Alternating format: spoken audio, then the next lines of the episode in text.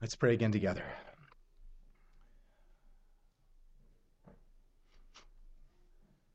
Holy Father, we thank you, Lord, for this precious prayer of Christ's on our behalf. And Lord, we thank you that just as, as Christ prayed that after the Last Supper, that he is continuing to intercede for us. And so, Jesus, we pray that you would be interceding for us before the throne of God, that this prayer of yours would be answered in every heart. Lord, we all know the, the pull of disunity. We all know the temptation of discord and to respond in the flesh when we encounter difference. So, Father, I pray that by your Spirit that you would root that out of our hearts and replace it with a supernatural love that would reflect the love even of the Trinity. That your name may be exalted in our hearts and in our lives so that the world looking from the outside in sees that we are different. And, Lord, that, that our unity in Christ would even be a form of evangelism, as we live out the Christ life together for your glory and by your grace. For we pray this in Jesus' name. Amen. So the Last Supper has been eaten, and Jesus' final lesson has been taught. And now he is about to be arrested and tried and crucified. But right there, as Jesus was about to enter the most agonizing experience that anyone has ever or will ever endure, as the wrath of God is about to be poured out on him in our place, as he is about to be alienated from the Father because of our sin, what does Jesus do? He prays. As Eric Mason reflects, although Jesus was fully man and fully God, nothing in his life other than his death expressed his humanity more than his prayer life. Other than his death, nothing expressed Christ's humanity more than his prayer life. In his humanity, he was dependent on the Father, and he demonstrated it by praying to him. He was united with the Father, and he demonstrated it by praying to him. He loved the Father, and he demonstrated it by praying to him. He sought to glorify the Father, and he demonstrated it by praying to him. Now, if you want to send your troops out on a mission, it is imperative that they know what the mission is. There's been all kinds of, of fatalities and casualties that have taken place because, because the troops did not know what their mission was. But there is no doubt that Jesus knew what his mission was. And there was no doubt of what exactly that mission entailed. Christ's mission was to make known the Father's name, to glorify the Father. And everything, every single thing that he did was to that end. That's so with this prayer, Jesus first prayed that the Father would glorify him with the glory that he had before the world existed. He was praying that, the, that he would be glorified in his death and in his resurrection and in his, in his ascension.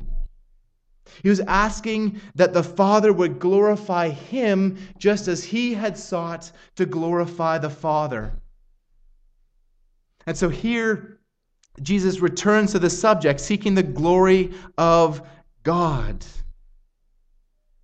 He uses the, the purpose clause, that or so that, nineteen times in this prayer and nine times just in these last seven verses. Ultimately, Jesus is praying all of these things so that the Father would be glorified. The glory of God is the central theme of this prayer. Yes, Jesus is praying for his disciples. Yes, he is praying for us. But the glory of God is the ultimate focus of his prayer. And so here in verses twenty to twenty-six, we, we have the last section of what is known as Jesus' high priestly prayer. J C Ryle declares rightly, these wonderful verses form a fitting conclusion of the most wonderful prayer that has ever been prayed on earth. The last Lord's Prayer after the first Lord's Supper. So after praying directly for the glory of God, Jesus then prayed for his disciples. He interceded for them. Now, he didn't pray for the world. He just prayed for his disciples. He prayed that the Father would unite them, that the Father would preserve them, and that the Father would sanctify them. But I believe that even though the, the, those first disciples were the focus of, of that middle portion of the prayer, he wasn't praying just for them, but that he was praying for all of his disciples in that, us concluded, included. I believe that he was praying for the elect. Again, not for the world, but for every person who would ever come to salvation. Look down at verse twenty. Jesus says, I do not ask for these only, but also for those who believe in me through their word. Matthew Henry says that when Jesus prays for all that should believe on him, it is not only referring to the petitions that follow, but also to those which went before, which must be construed to extend to all believers in every place and every age. As our great high priest, Jesus went before the Father on our behalf and asked that the Father would unite us, that he would preserve us, and that he would sanctify us. If there was any doubt as to the subject of the earlier part of his prayer, now Jesus clearly indicates that he prays that we, that we would be one, that we would be one like the Trinity, and that we would be one with the Trinity. So are you one of those who is believing in Christ through the word of the apostles? Are you one of those people? If you are, then Jesus prayed this prayer for you. So Jesus is praying that we would be one like the Trinity. We'll see that in verses twenty-one, twenty-two, and twenty-three. He prays that we'll be with one with the Trinity, then verses twenty-one, twenty-three, twenty-four, and twenty-six. He's praying so that the world would know, that we would be one so that the world would know, verses twenty-one and twenty-three. And all of this is so that God would be glorified in verses twenty-two, twenty-four, and twenty-six. So first, Jesus prays that it would be one like the Trinity. Now, we'd already prayed this back in verse eleven. Holy Father, keep them in your name which you have given me, that they may be one, even as we are one. He's praying that we would be one, just as the Son and the Father are one. And then he comes back and prays that again in verse twenty-one. That they may all be one, just as you, Father, are in me, and I in you. And again in verse twenty-two, that they may be one, even as we are one. God the Father, God the Son, and God the Holy Spirit have always been one.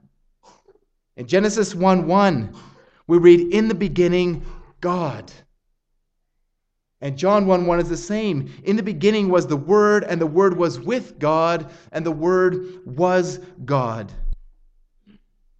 Before the universe existed, before time existed, there was God, perfect in unity, in complete harmony, in holy, glorious love, having exactly the same goals, having exactly the same desires, selflessly seeking the best of the others. And in that, the unity of the Trinity is the standard for our unity. The unity of the Trinity is the standard for our unity. But of course, the church doesn't come close to reaching that standard. Think about the divisions that have taken place in this church over the years. Think about the number of divisions that have taken place in churches in Kelowna, let alone around the world. I'm not speaking here of those who have fallen into heresy, but in churches where the gospel is preached faithfully, talking about the differences between churches that are, tr- are truly, genuinely Christian.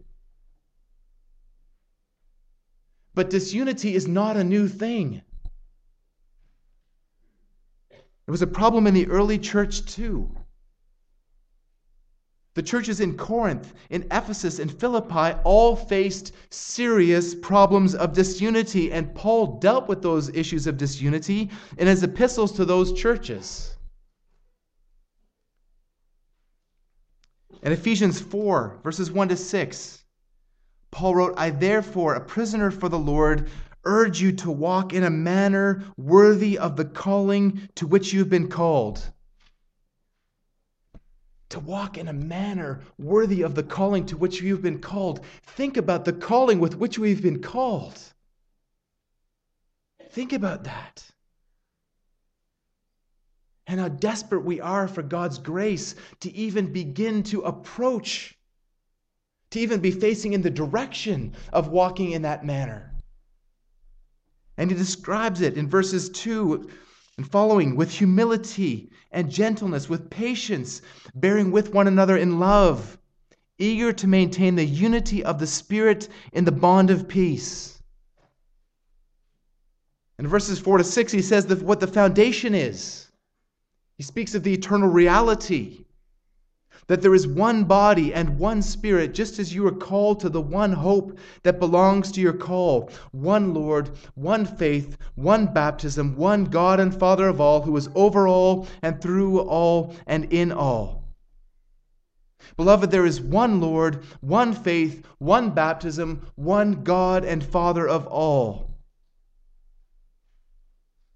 That's the reality.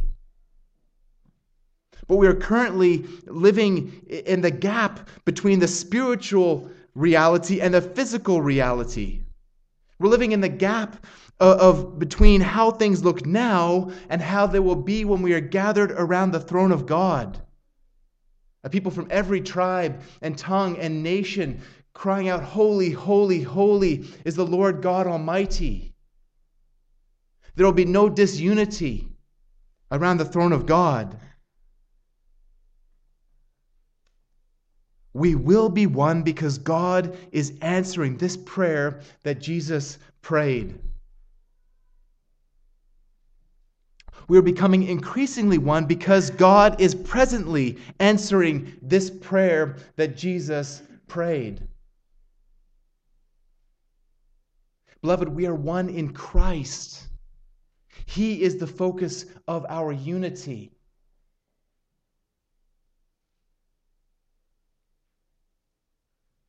The Apostle Paul in, in First Corinthians spoke of those who said, "I am of Paul and I am of Apollos." We are not, we don't have unity in any other name besides the name of Christ. It's, it's not our, our pet doctrinal conviction. Our unity is in Christ and Christ alone. We don't have unity in anything but in Christ. Now there will come doctrinal unity because of the union that we have in Christ. There will come a singleness of mind and purpose as we grow in the unity of Christ. But unity in Christ needs to be our focus. If we're aiming at something else, we will never come to unity in Christ. And I believe to a measure, we are experiencing these things here in this place. Where else would you find such vastly different people gather, coming together in, in one church? Just think about it culturally for a minute. We have people from, from Germany, from Russia, from Holland, from England, from Australia, from the U S, from Canada.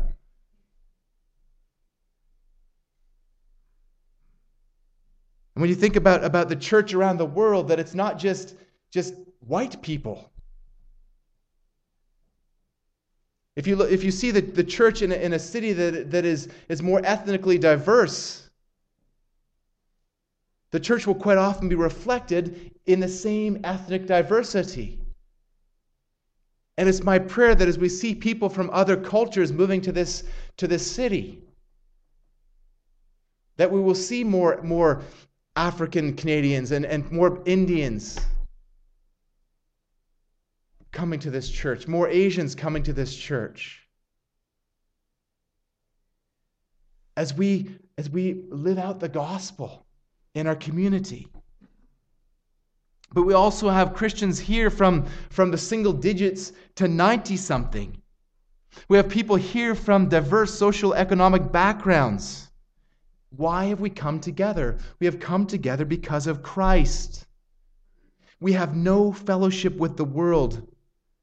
We can have no fellowship with those who believe that there is another way to heaven.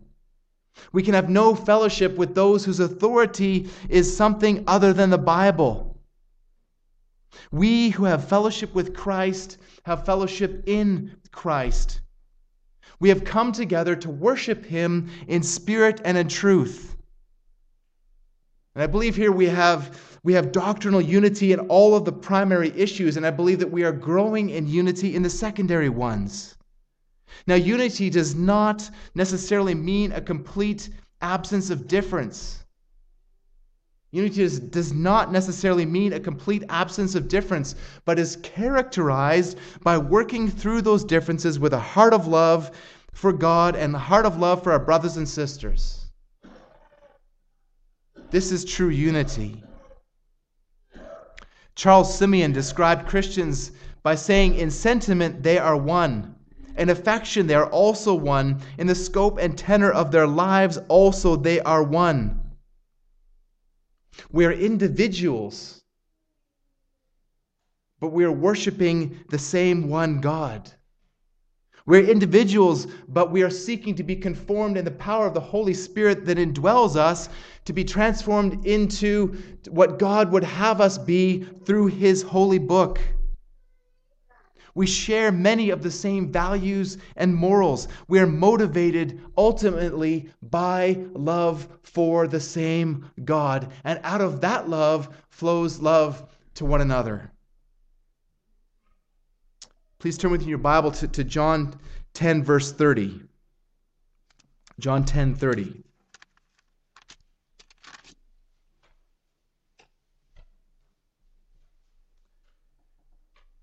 Jesus declared plainly, I and the Father are one. I and the Father are one. And the Jews picked up stones to stone him, accusing him of blasphemy. They knew full well what he was saying. He was declaring himself to be God. Now there, Jesus appealed to his works as evidence that the Father is in him and that he is in the Father. He demonstrated unity with the Father by what he did. Every word that he spoke, every deed that he performed, every thought he considered demonstrated his unity with the Father. It was love in action. Love in action. Beloved, love is the glue that binds us together in that unity. It's remarkably easy to say the words, I love you. But it's a lot harder to live love out, especially as a person who is very far from perfect is trying to love another person who is very far from perfect.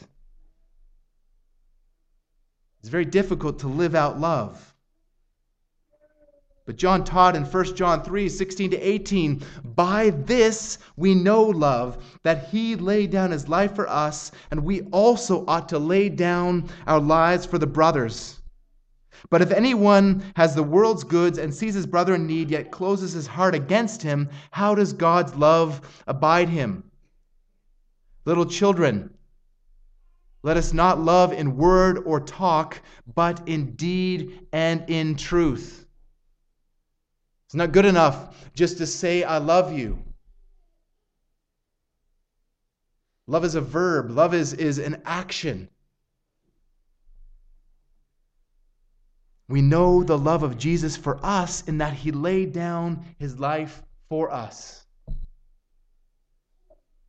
He laid down his life for us, and that's how we know the love of Jesus for us, and we are called to do the same.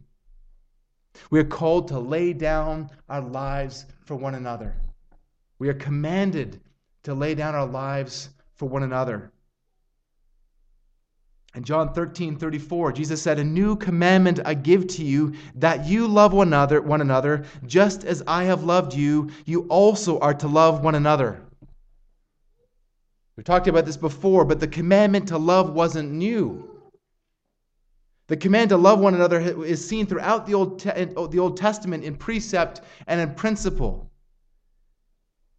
Leviticus nineteen eighteen tells us to love our neighbor as ourselves. The commandment to love goes all the way back to the beginning. But what was new was the "as I have loved you" part. Jesus was about to lay down his life for his people. And this was an entirely new development. Yes, it was God's plan from the beginning, but the world was about to witness the most supreme act of love that has ever been seen or ever would be seen. A holy God was about to lay down his holy life for sinners. For sinners like you and me. For a wicked, rebellious people.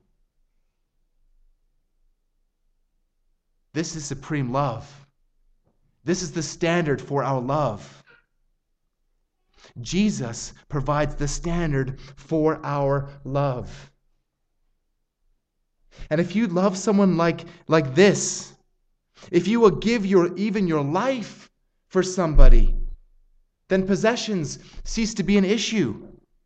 You are more than willing to give anything to help a brother or sister in need. Time ceases to be an issue. You'll happily talk with someone, even if they aren't just like you, or even if their personality or their preferences mean that it wouldn't come naturally for you to do so. Patience ceases to be an issue. You're willing to walk with someone even if they rub you the wrong way.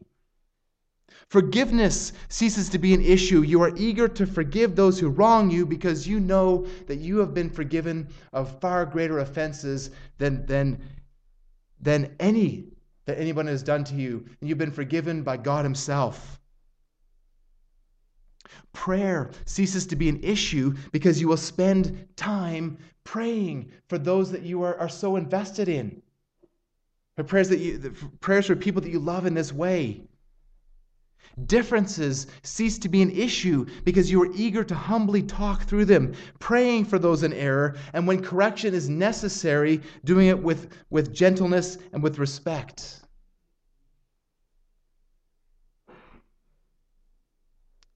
Now, I've seen these things. I am seeing these things as you show love for Jane and for me and for our baby as we walk through this trial.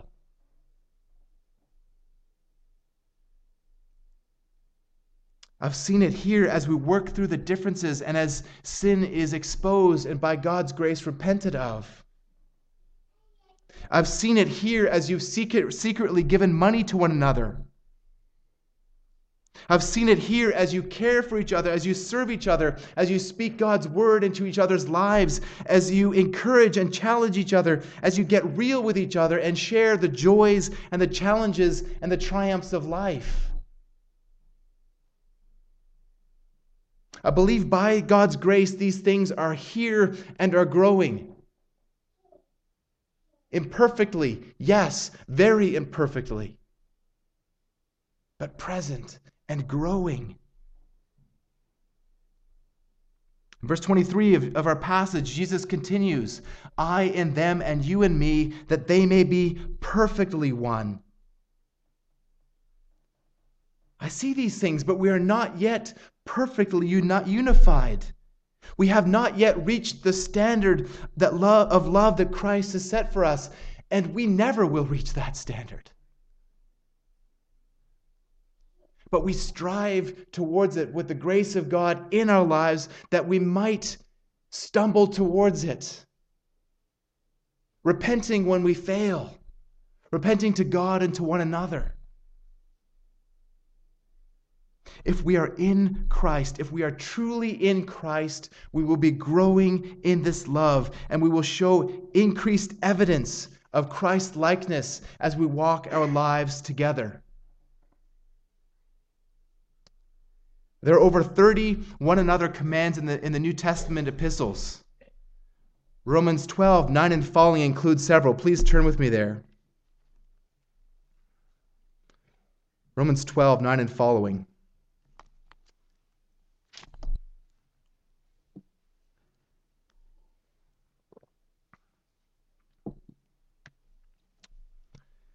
Love one another. Honor one another. Pray for one another. Contribute to the needs of one another. Show hospitality to one another. Rejoice with one another. Weep with one another. Live in harmony with one another. Again, these things are happening. They're happening. And, and I'm encouraged by it, but I know, we all know that we're not yet, there yet. We have not arrived. Now, maybe you're feeling some conviction for where you're falling short of these things.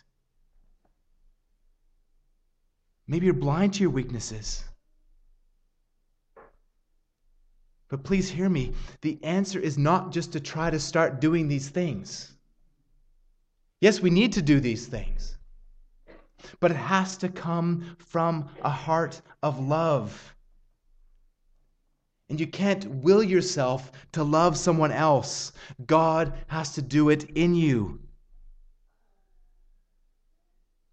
And so ask the Lord to reveal where you fall short in this. Ask Him to grant you repentance.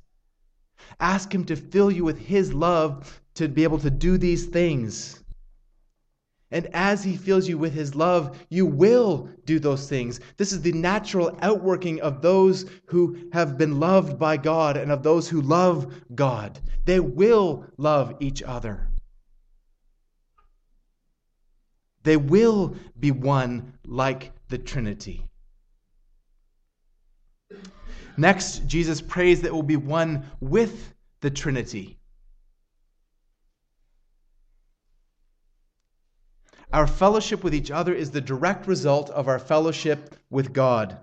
First John one three says, "That which we have seen and heard we proclaim also to you, so that you may have fellowship with us. And indeed, our fellowship is with the Father and with His Son, Jesus Christ." So what does Jesus mean when He prays that we'll be one with Him?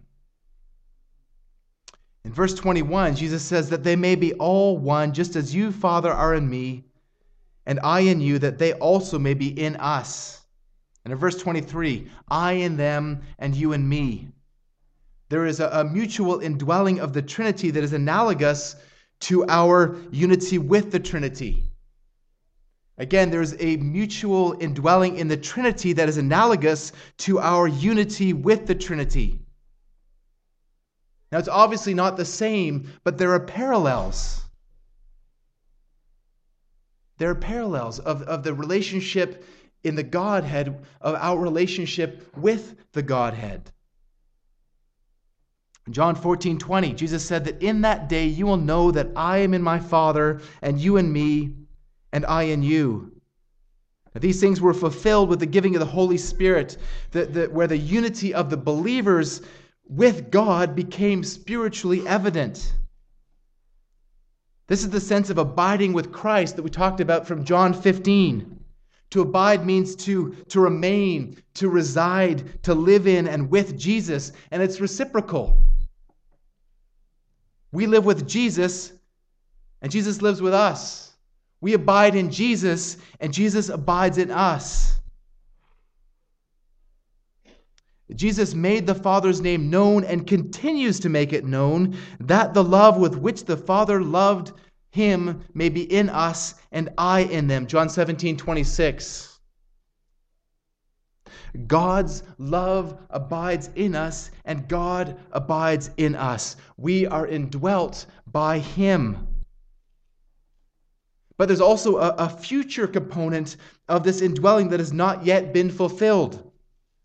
In verse twenty-four, Jesus speaks of the, the future reality of our unity with him. He prays, "Father, I desire that they also, whom you have given me, may be with me where I am." Now, we've already received a foretaste of this in our, in our present reality with God, but one day we'll experience it in a way that we can only imagine now. Beloved, this is the greatest blessing of our salvation. The greatest blessing of our salvation is not that we have been saved from hell. The greatest blessing of our salvation is not that we've been forgiven. It's not that we've been justified. It's not that we are going to heaven. All of these things are a means to an end. All of these things enable us to be one with the Trinity for all eternity. All of these things enable us to be one with the Trinity for all eternity. Would you be satisfied with heaven if God weren't there? Would you be satisfied to live in a mansion prepared for you, to walk the streets of gold, to enjoy everlasting fellowship with loved ones who've gone before, to experience a glorified body that never gets sick, that never gets tired or hungry? But if God wasn't there, the greatest treasure of heaven is God, to know him as he knows us. Think for a moment about the most beautiful thing that you have ever seen. Maybe it was a sunset over the ocean with infinite shades of yellow and pink and orange and red. And it was slowly transformed as the sun set. Maybe it was a, a beautiful morning in the mountains where the, the mist hung in the air and the, the, the, the sky was reflected in the water like a mirror. Or a mountain glade with, with fresh powder and trees hanging heavy with snow. Or a coral reef teeming with, with colorful fish and coral. Now, the most beautiful thing that I've ever seen is not a something, it's a someone. In that moment when I first saw my bride walking down the aisle, it was the most beautiful thing that I have ever seen. Think about that, husbands. And fathers, when, when you saw your child come into the world, and you were, you were filled with, with a, a, a newfound awe in the strength of the woman that God has given you, and the beauty of creation that you saw before you. These things are beautiful, but none of those things compare with the beauty of God. None of those things compare with, with that moment when we will stand before our holy God who died for our sins, when we will see him face to face and know that that moment will continue for all eternity. Nothing, nothing can compare with the beauty and the glory of knowing God, of being with God forever and ever and ever. Now that's what I'm looking forward to. And and I and I find that as I grow in Christ, I get increasingly excited about these things. But I know that it's just a glimpse. It's just a glimpse of the glory that is awaiting me. May we all be motivated by that moment, by knowing that one day we will stand before God. Some of us need to be motivated by that moment so that they will be motivated to repentance, because there are some who are here who are still living as the enemies of Christ. They too will stand before God, but with an entirely different outcome. But may we all be motivated by the fact that we will behold the glory of Christ. May we live in eager anticipation of that moment, and may we live our lives accordingly. This is what Paul was talk, talking about in Colossians three, verses one to four. If then you have been raised with Christ, seek the things that are above, where Christ is seated at the right hand of God. Set your mind on things that are above, not on things that are on earth. For you have died, and your life is hidden with Christ in God. When Christ, who is your life, appears, then you will also appear with him in glory. Have you died to sin? Is your life hidden with Christ in God? Is Christ your very life?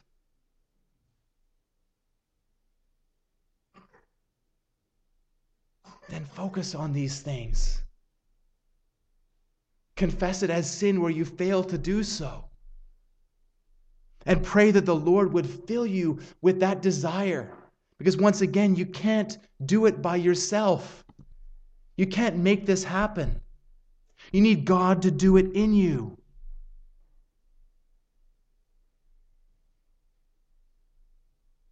This is why Jesus prays that we will be one so that the world may know. So that we will be one that the world may know.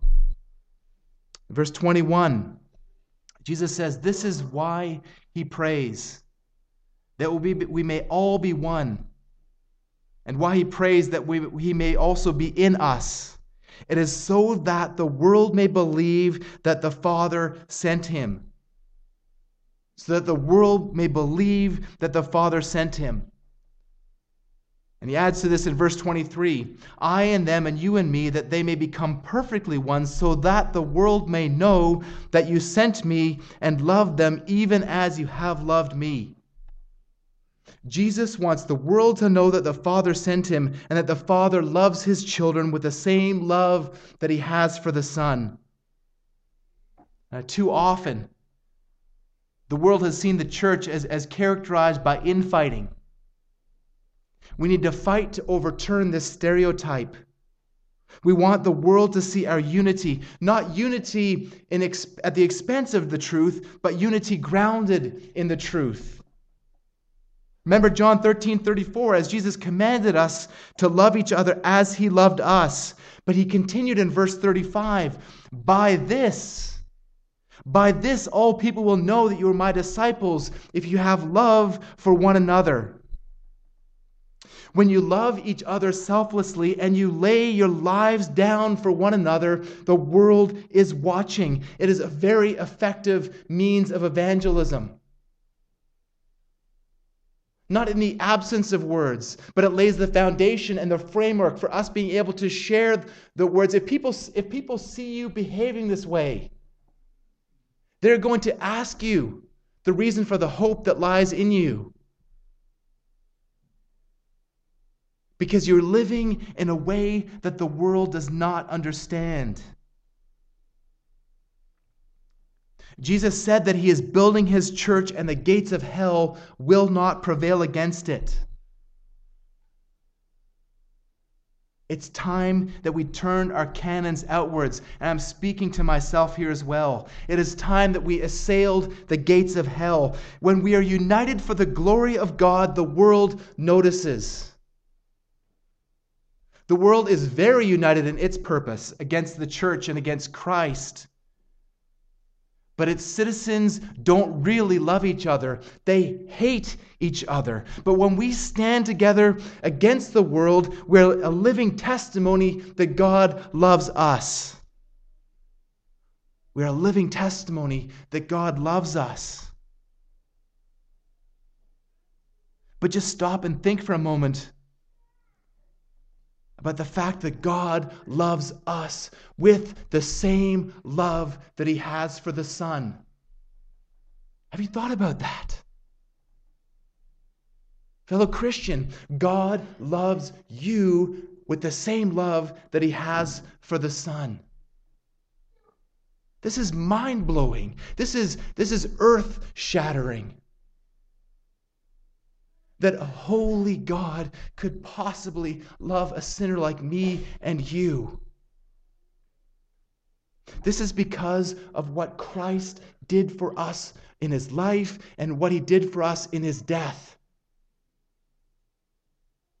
Because Christ lived the life that we could never live, and because Christ died the death that we deserve to die, and that our guilt was given to him, and that his righteousness has been imputed to us. That is the basis of God's love for us. And that alone. There is nothing that you can do, fellow Christian, to make God love you more, and there is nothing that you can do, fellow Christian, to make God love you less than he loves you at this very moment, because he loves you with the same love that he has for Christ. What could change that? This is the perfect love for God shed out on a wicked, rebellious people like us. And when you come into contact with that love, you cannot but be changed by it. You will be changed by it.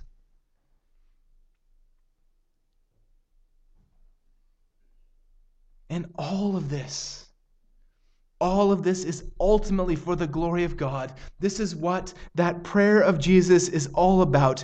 Jesus came to manifest the name of the Father. He came to manifest the name of the Father to a people.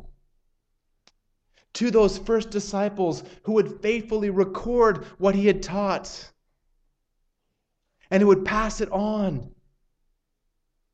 to future generations. To us in this day who would believe because of their testimony.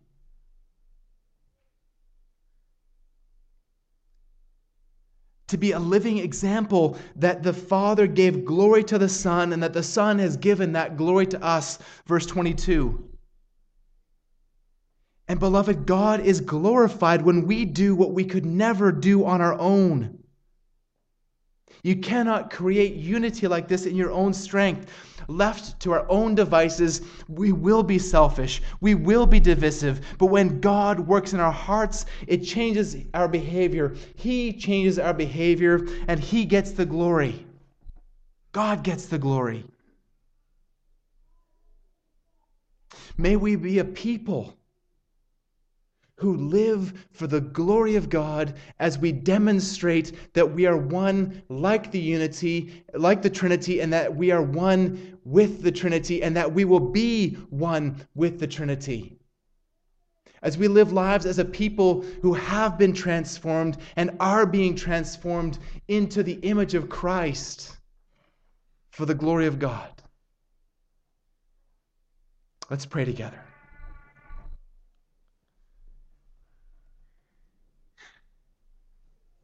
Heavenly Father, would you please do this in us? Would you please answer this prayer of your sons?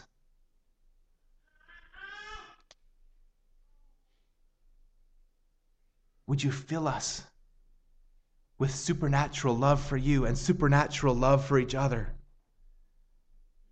that affects every area of our lives?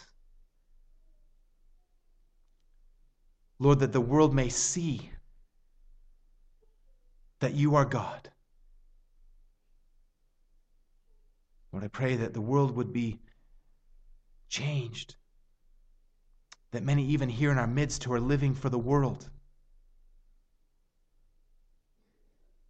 and those with whom we rub shoulders, Lord, would be changed, where once there was rebellion, that there would instead be repentance and worship. Lord, would you do that in all of our hearts by your grace and for your glory. In Jesus' name, amen.